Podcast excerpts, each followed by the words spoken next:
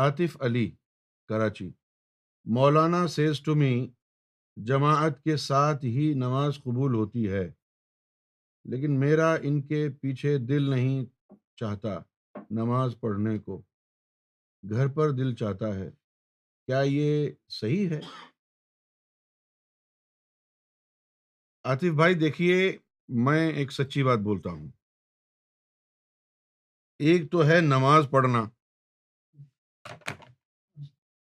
اور ایک ہے باجماعت پڑھنا صحیح ہے نا تو کون سی چیز افضل ہے باجماعت نماز پڑھنا افضل ہے لیکن جب آپ کو یہ پتا ہو کہ آپ کی نماز قبول ہو سکتی ہے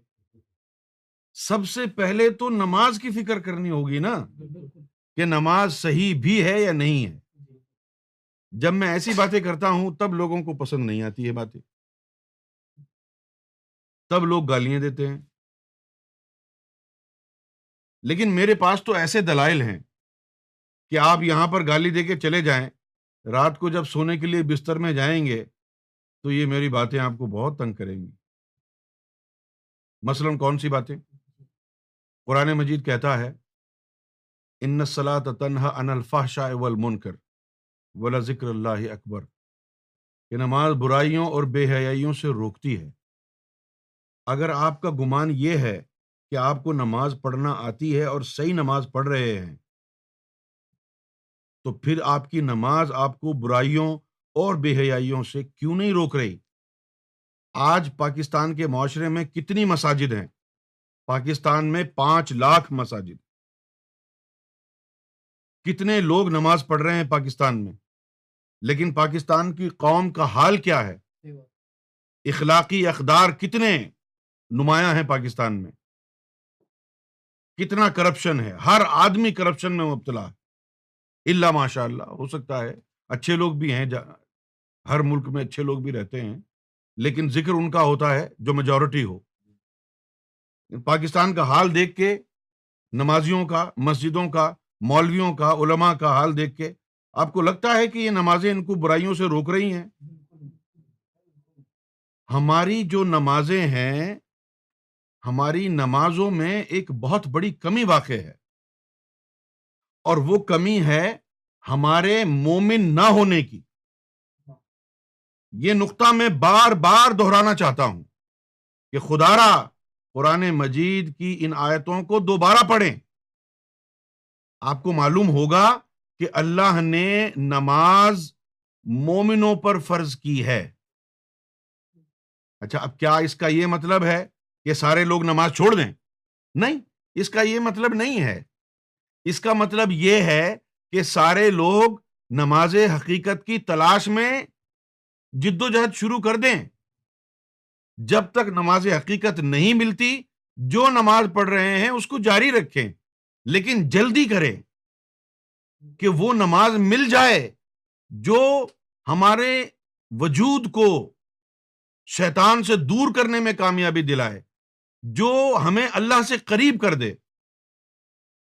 اور وہ کمی کیا ہے وضو بھی ہم کرنا جانتے ہیں قرآن شریف کی تلاوت بھی کرنا ہم جانتے ہیں حالت قیام میں کیسے کھڑے ہوتے ہیں وہ بھی جانتے ہیں رکو سجود کیسے کیے جاتے ہیں وہ بھی ہم جانتے ہیں جب ساری چیزیں جانتے ہیں تو پھر کون سی کمی رہ گئی ہے ابتدائی کمی رہ گئی ہے وہ ابتدائی کمی کون سی ہے اسلام کی شرط ہے اقرار و تصدیق بالقلب قلب اسلام کیا ہے کہ زبان اقرار کرے اور قلب ہمارا تصدیق کرے ہم اکثریت ہماری مسلمانوں کی ابھی تک اقرار باللسان بل لسان میں اٹکی ہوئی ہے ہم نے اپنے دل کو بھی کلمہ پڑھانا ہے اس کی نوبت ہی نہیں آئی زبان کو اقرار کراتے کراتے ہی بہتر تہتر فرقوں میں ہم منقسم ہو گئے ہمارے دلوں نے کلمہ کیسے پڑھنا ہے اس کا خیال ہی نہیں آیا نہ کسی عالم نے بتایا کہ جس طرح زبان سے ہم نے کلمہ پڑھا ہے اسی طرح دل بھی کلمہ پڑھے اس کو کہتے ہیں تصدیق قلب اور اللہ کے رسول صلی اللہ علیہ وسلم کا ارشاد ہے لا الا بحضور القلب کہ قلب کی حاضری کے بغیر نماز نہیں ہوتی تو سب سے پہلے تو نماز کا درست ہونا ضروری ہے جب نماز درست ہو جائے گی تو پھر آپ اپنے گھر پڑھیں یا مسجد میں جا کر کے پڑھیں نماز پڑھنا ہے ہاں جو روایتوں میں لکھا ہے وہ یہ ہے کہ با جماعت نماز پڑھیں تو اس کا جو ہے ستائیس گنا زیادہ ثواب ہے لیکن یہ بھی ذہن میں رکھنا یہ ستائیس درجے زیادہ ثواب اس دور میں تھا جب آپ کے آگے پیچھے سے ہابہ کرام نماز پڑھنے والے تھے آج کے دور میں اگر فتنوں سے گھبرا کر کوئی شخص اپنے گھر پر ہی نماز پڑھنا چاہے تو میرے نزدیک اس میں کوئی قباہت نہیں ہے نماز پڑھنا ہے فرض جو کیا ہے اللہ نے وہ نماز کو کیا ہے آپ لوگوں کے ساتھ ہر حال میں پڑھیں یہ فرض نہیں ہے نماز پڑھنا فرض ہے نماز پڑھیں آپ اگر گھر پڑھنا چاہ رہے ہیں تو گھر پڑھ لیں